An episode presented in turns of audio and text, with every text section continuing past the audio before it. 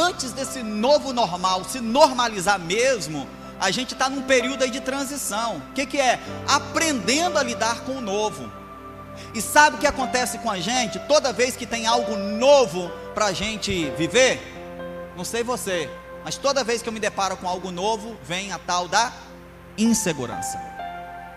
A gente não lida bem com novidades, a gente não lida bem com coisas diferentes, a gente não sabe lidar bem com desconhecido, e tudo que a gente está vivendo agora é desconhecido a nossa geração não passou nem de perto por nenhum momento parecido com esse que a gente está vivendo agora. Será que vai ser assim sempre?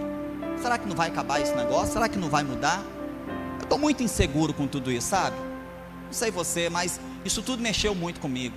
Mexeu com a gente, mexeu com a igreja, mexeu com todo mundo, mexeu com o incrédulo e mexeu com o crente, mexeu com o pobre e mexeu com o rico também. Sabe o que eu estou descobrindo com o passar do tempo e com a barba branca? Sabe o que, é que a experiência tem me ensinado? As crises não provocam nada, elas só revelam coisas que estão guardadas dentro de nós. Pensa nisso agora, em toda essa insegurança que você está vivendo. Agora, sabe o que eu quero que você faça aí de olhos fechadinhos mesmo? Sabe o que eu quero que você pensa comigo? Onde foi que isso começou? Você acha que foi agora? Um adulto inseguro é resultado de uma criança não sarada. Um adulto inseguro é resultado de uma criança não amada, não cuidada, não protegida. Por isso, quem sabe Deus te trouxe aqui nessa noite para dizer para você que a pior doença não é a Covid. Está matando você mesmo é a insegurança. sabe o que é melhor? Tem remédio para isso. Tem vacina e é uma dose só. Ô oh, Jesus, nós estamos aqui totalmente vulneráveis, abertos e disponíveis para ouvir a tua voz, para sermos tocados pela tua palavra e sermos transformados pelo teu espírito. Fala conosco, Pai, em nome de Jesus. Talvez você esteja diante da pessoa mais insegura dessa igreja. Mas não parece, pois é, a gente consegue disfarçar muito bem. Mas uma hora a ficha cai. Pior não é a ficha cair. O problema maior é que uma hora a máscara cai. Mas o pior não é a máscara cair. O pior é que muitas vezes a gente cai. A gente tomba, a gente desaba por tentar por tanto tempo manter a imagem de alguém seguro. Então, sabe o que eu quero com essa palavra nessa noite? Te ajudar a detectar cinco sintomas da insegurança humana. Eu quero conduzir você a uma verdade, levar você juntos no final dessa ministração. Nós vamos descobrir que há um lugar seguro para o nosso coração. É verdade, no meio de toda essa insegurança que cercou o mundo inteiro, eu venho afirmar para você nessa noite: existe um lugar seguro para a gente guardar o nosso coração. Primeiro sintoma da insegurança: comparação. E a comparação ela faz com que a gente sempre olhe para o sucesso do outro como sendo sucesso de verdade, a ponto que a gente não vai investindo e construindo a nossa própria trajetória de sucesso. Nós vivemos numa era em que é quase impossível fugir da comparação. O nosso padrão de beleza está aqui, o nosso padrão de riqueza está aqui, o nosso padrão de alegria está aqui, o nosso padrão de corpo perfeito está aqui. Claro que alguns aqui já superaram isso, claro que alguns aqui são super bem resolvidos. Só de vez em quando é que dá uma olhadinha no histórico do outro para saber onde é que ele foi passar as férias. As mídias sociais, elas vieram para estabelecer um marco na história da humanidade. Essa é a geração que mais se compara com quem nunca viu. A gente se comparava, mas a gente se comparava com, com o vizinho que construiu mais um andar da casa. A gente de repente comparava com o carro que saiu da garagem do lado da, da nossa, né? O filho da vizinha que se formou em medicina veterinária. É claro que a gente sempre se comparou também, mas a gente sempre se comparou com coisas mais próximas, mais palpáveis, mais tocáveis. Essa geração, ela está o tempo todo se comparando com pessoas que ela nunca viu e talvez nunca verá. Sabe, queridos, a comparação, ela nos deixa inseguros, porque ela geralmente vai nos dizer que temos menos do que os outros. Ao mesmo tempo que a comparação, ela demonstra que nós somos inseguros, ao mesmo tempo ela só alimenta ainda mais a insegurança que nós já temos. Eu comparo a minha roupa com a roupa de outro porque eu estou inseguro quanto à minha identidade. E aí eu comparo a minha roupa com a do outro, acho a dele melhor, fico mais inseguro do que eu estava antes da comparação. Você é alguém que está se comparando o tempo todo com outro? É claro que nós somos instruídos, treinados e até incentivados a estabelecer alvos na vida e ter pessoas como referência. Isso não é nem de longe comparação. Porque eu tenho pessoas como referência que eu sei que eles terão coisas que eu nunca terei, porque é bênção de Deus para eles. Mas sabe o que eu descobri? Eu também já tenho bênçãos que eles nunca terão, porque essas são as bênçãos de Deus para mim. Mas a comparação, enquanto doença, enquanto sintoma de insegurança, ela sempre vai olhar para o outro e vai dizer: o que você tem é menos que ele. Talvez esta pessoa com quem você está se comparando e se achando menor que ela, tudo que ela queria é ter o seu edredom velho, antigo, cheirando a você. Tudo que ela queria é ter um dia de tranquilidade, sem ter que provar nada para ninguém. Você já tem isso.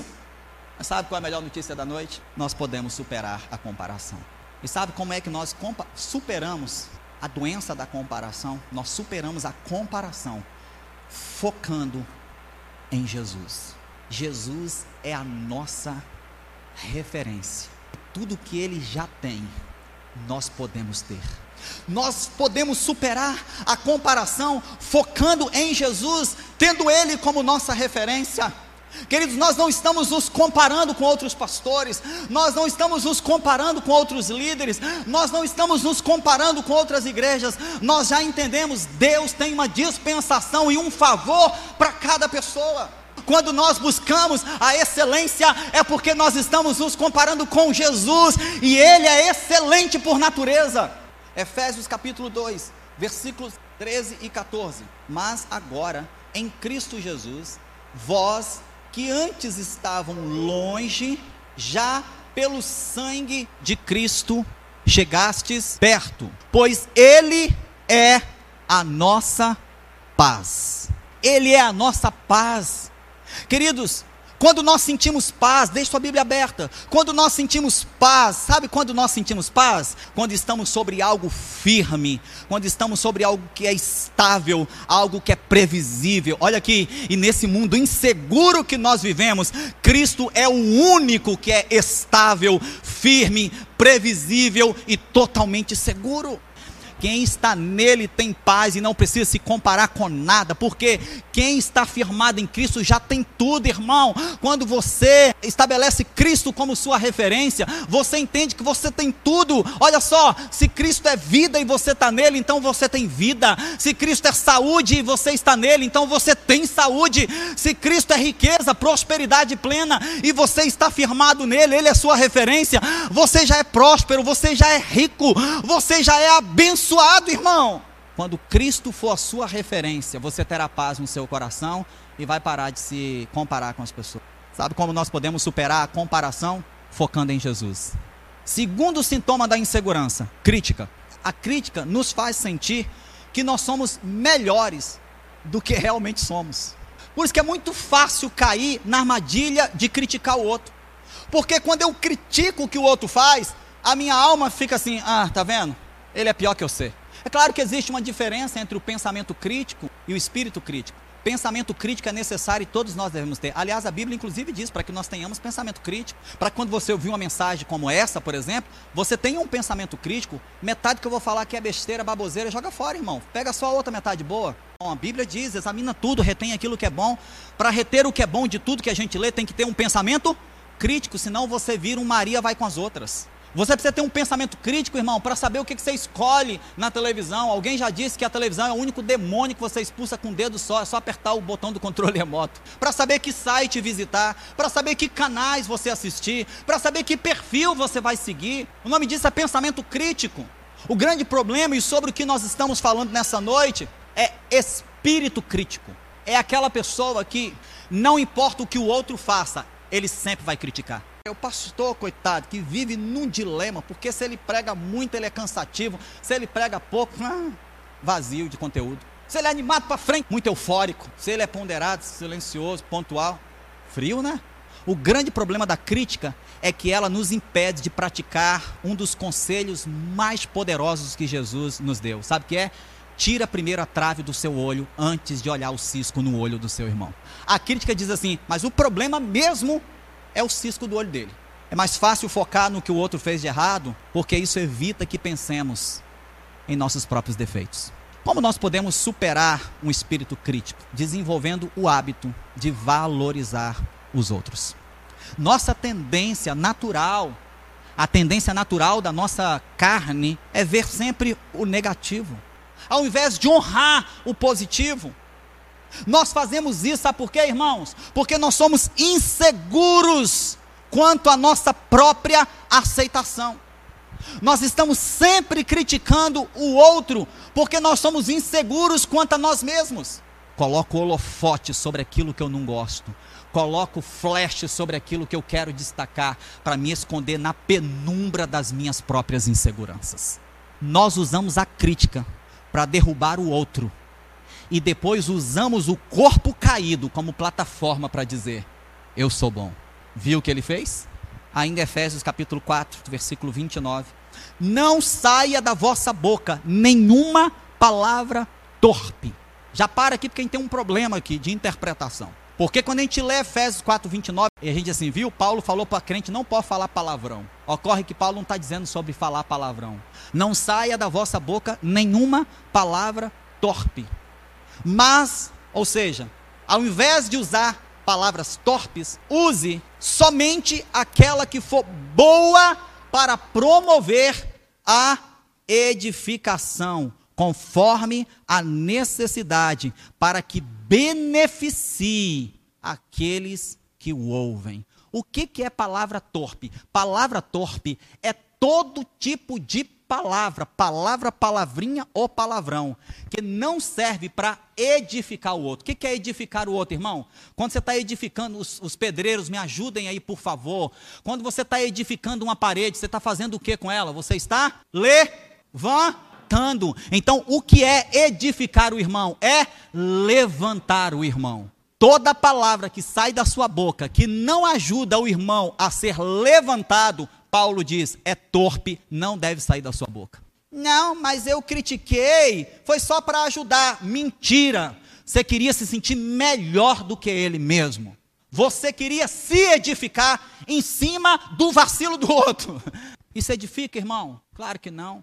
Mas o nosso espírito crítico fica aguçado para comentar, fica aguçado para apontar. A cor não ficou legal, o tamanho não ficou bacana, não, ficou meio assim. Você tem a ver com isso, rapaz? O que eu acho é só eu que acho. Eu não sou a última bolacha do pacote. E minha verdade não é a verdade do outro. Sabe como é que a gente supera esse espírito crítico? Criando o hábito de valorizar o outro. Porque, irmão, por trás desse cabelo dourado, irmão, tem um cara fantástico, irmão. Cara fantástico, irmão. Esquece o cabelo, foca em outra coisa. Se você focar em outras coisas, você vai encontrar nesse rapaz, nesse moço, nesse homem de Deus, qualidades incríveis que talvez você mesmo nunca teria coragem de manifestar. Uma generosidade que poucos têm, uma disponibilidade que é difícil de encontrar no mundo atual. Um altruísmo, um se doar em favor do outro, ó, que está raro nos dias atuais. Mas sabe o que? É melhor olhar para o cabelo e falar que está ruim, né? Ah, é melhor olhar para a roupa e dizer que, pô, o cara é super bacana, mas a roupa não combinou, né? Então a gente foca na roupa que não ficou bacana para a gente se sentir melhor que ele.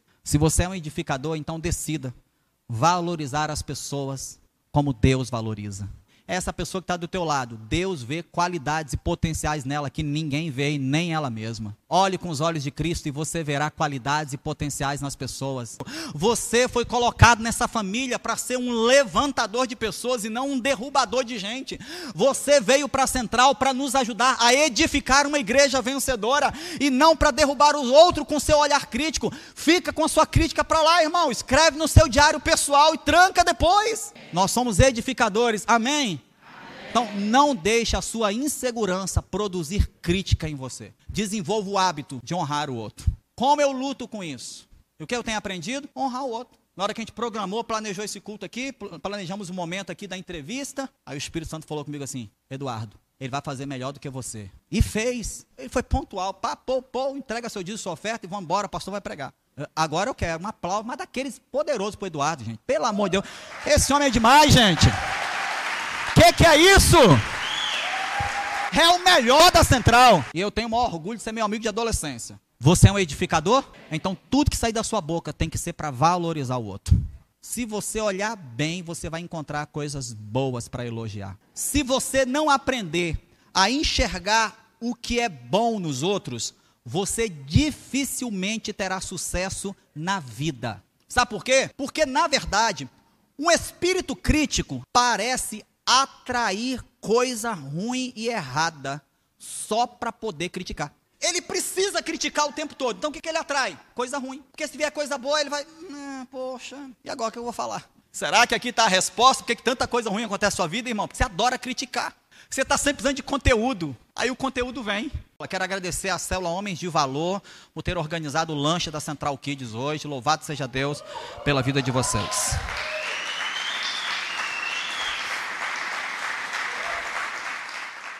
Terceiro sintoma da insegurança: compensação. É dar um valor exagerado ao que de fato nem é tão importante assim. Existem pessoas que fazem muito autocompensação. Então elas se elas exageram quando vão falar de si mesmas. O nome disso é autocompensação. Ele sabe que ele não está tão legal assim, mas ele sobrepõe isso e ele passa uma imagem poderosa. Você sabe por quê? Tem pessoas que riem alto e muito de uma piada que nem teve graça. Vou te contar agora. Ela não quer ser rejeitada pelo terrível contador de piada sem graça. Além disso, ela quer provar para todos em volta que é rápida em entender piada sofisticada. Nós não queremos que as pessoas notem as nossas fraquezas.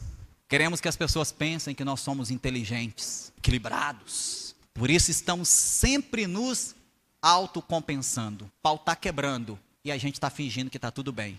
Se não desmoronar depois, foi fé mesmo, porque a Bíblia diz que os frutos provam o tipo de árvore. Mas geralmente a pessoa que se autocompensa e finge que está bem quando está mal, ela desmorona na esquina seguinte o que prova que não era fé. Era uma autocompensação para não demonstrar fraquezas. Agora, como eu posso superar esse veneno da compensação? Ah, lindo! Abraçando a humildade. A pessoa que finge ser o que não é, a pessoa que finge ter o que não tem, morre de medo que descubram isso. E ela está sempre se autocompensando, muitas vezes gastando o que não tem para manter uma aparência. Porque essa necessidade tão grande de se criarem filtros e mais filtros e mais filtros, e a gente vai consumindo todos os filtros que eles criam, porque a gente tem medo de ser quem a gente realmente é. Perdemos então o privilégio de viver a vida real como ela realmente é. Você precisa abraçar a humildade, porque ela é a solução. O humilde é seguro, ele não tem que provar nada para ninguém. Então ele, não, tá, ele não, não gasta o seu tempo inventando ideias, ele gasta o seu tempo vivendo vivendo simples e não tentando conquistar o sofisticado para provar. Ele desfruta da vida como ela é e por isso é feliz. Quarto e penúltimo sintoma da insegurança: competição. Você sabia que competição é um sintoma de insegurança? A competição diz: eu tenho que ser melhor do que você, para que eu me sinta melhor sobre mim. A maioria de nós aqui foi criada com estímulos competitivos. A maioria de nós aqui foi criada assim, com esses estímulos competitivos, querer ganhar. Isso é bom, irmão. Agora, sabe qual é o problema? Quando essa competitividade é motivada por orgulho. O orgulho me faz competir para ganhar e dizer, viu, sou melhor que você. Sabe o que é pior também? É quando nos tornamos tão viciados em competir que nós transformamos todas as esferas da nossa vida numa grande arena competitiva. A insegurança que diz assim: se você não ganhar, você não presta. E o mundo está adorando isso. Porque está transformando a igreja numa arena competitiva. Quem ganha mais, quem prega melhor, quem canta melhor, quem grava mais disco, quem tem mais like, quem tem mais curtida, quem tem mais seguidores. E a gente vai entrando nessa veia perigosíssima que o mundo criou. Sabe como é que a gente vence a competição? Ajudando os outros a serem bem-sucedidos. Nós não estamos aqui para sermos os heróis. Isso me quebrou, porque eu achei que eu tinha que ser o herói da central. Eu achei que eu tinha que ser o herói de Carapina. Eu achei que eu tinha que ser o herói da minha cidade. Eu nasci para isso, eu achava. Você sabe o que ele diz? Você não nasceu para ser herói. Você nasceu para ser um formador de heróis. Jesus veio e arrebentou a boca do balão. Mas sabe quem é que fica com crédito? Paulo, Pedro, os discípulos. Nós estamos aqui por causa deles. Se eles não avançassem, parava em Jesus. Jesus descobriu isso e entendeu. Eu não estou aqui para ser herói. Eu estou aqui para ser um formador de heróis. E ele formou doze apóstolos. E ele formou um grupo de vencedores que entenderam tanto esse recado que fizeram com que a mensagem atravessasse os oceanos, atravessasse os tempos, as eras e chegasse até mim, chegasse até você. Sabe o que ele espera que nós façamos? A mesma coisa. Aquilo que recebemos do Senhor de graça, vamos dar para os outros. Se ele fez de mim alguém um herói na minha vida, na minha história, na minha família, eu agora vou tornar outras pessoas os heróis. Eu vou pegar os pastores da central, vou pegar os líderes de célula e vou fazer deles, de vocês, os melhores que essa cidade possa ter ouvido falar. Esse é o nosso chamado. É assim que a gente dá um morro nesse espírito competitivo. É assim que a gente diz: não, não quero minha foto, quero a foto dele. É assim que a gente diz: não, não marca eu, não, marca ele. É quando nós entendemos que estamos aqui para fazer o outro bem sucedido. Sabe para que, que você existe? Para fazer a existência de alguém melhor. Você existe para fazer a existência de alguém melhor. Então, decida fazer com que outra pessoa seja bem-sucedida. Seja um formador de heróis. Invista em melhorar a vida de alguém. Sabe o que você vai fazer? Um tapa de luva na competição. Quando você investe em alguém, sabe o que você está dizendo? Tem problema nenhum com insegurança. Que ele cresça e eu diminua. João Batista tinha problema nenhum com insegurança. Quando disseram, o Instagram de Jesus está bombando para João Batista. Sabe o que João Batista falou? Vocês não desativaram minha conta ainda não? Vocês não desativaram a minha conta? Que ele bombe e eu seja esquecido. Que ele cresça, eu diminua. Que ele apareça e eu me esconda. Vencemos a competição, tomando a decisão de tornar a vida dos outros uma vida bem-sucedida. O quinto sintoma da insegurança, sabe o que é? Culpa. Também conhecida como condenação. O inseguro está sempre se condenando. Ah, não fui tão bem, não. Na verdade, fui péssimo. A gente se condena. Sabe por quê? Compara com o outro, acha pior. Compete, perde, acha pior. Critica, se acha horrível. Então a gente vai se envenenando. E no final, sabe o que, resulta? Ao invés de uma pessoa melhor, uma pessoa pior. Que se condena, que se julga e se culpa. E talvez eu esteja falando para pessoas aqui que lutam diariamente com a culpa. Pessoas que se condenam pelo que fizeram ou pelo que não fizeram. Tudo tem seu tempo pré-determinado. Não desista da obra que Deus tem para fazer na sua vida. Ah, mas eu atrasei, mas Deus não se atrasa. O relógio de Deus é perfeito. O caminho para superar a culpa passa pelo perdão, mas o perdão completo. Para superar a culpa, você precisa aceitar perdão e oferecer perdão. Perdão é uma estrada de mão dupla. Só desfruta dos benefícios do perdão quem já aprendeu a ser perdoado e aprendeu a perdoar. E já aprendemos que podemos ir ao Pai. Agora mesmo você vai aí, vai pedir perdão por tantas coisas. Sabe por que você faz isso? Porque você já descobriu que quando você pede perdão, Ele perdoa. E aí você pede perdão pelo seu erro, pede perdão pelo seu pecado e para de sentir culpa por Ele. Tá tudo certo, tudo bem. Aham. Uh. Sabe por quê? Você para de sentir culpa pelo erro cometido, mas continua se sentindo inseguro. Por quê? Você pediu perdão, recebeu o perdão e continua sentindo insegurança. Talvez isso esteja acontecendo porque você já aprendeu a boa dádiva do perdão, mas ainda não aprendeu a boa atitude de dar perdão. Quem recebe perdão, mas ainda não perdoou, continua sentindo insegurança, medo. Está faltando algo. Eu vou dizer o que está faltando. Está faltando perdão. Mas eu já fui perdoado. Pois Deus espera que a mesma medida de perdão que você recebeu, você dê a alguém. Somos rápidos para ir até Deus e buscar o perdão dele. Mas somos lentos demais para perdoar aqueles que nos feriram. Você pensa, pensa, pensa e no final sabe o que você diz? Perdoou nada não merece. Não merece. Não perdoou. Ei, quem disse que você merecia? Quem disse que nós merecíamos? Ele não fez contas.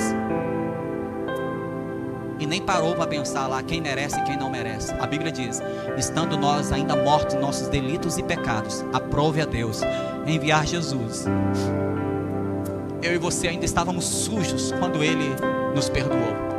Eu e você ainda estávamos totalmente condenados quando Ele nos livrou. Ele não fez contas e Ele não perguntou se eu merecia ou não merecia.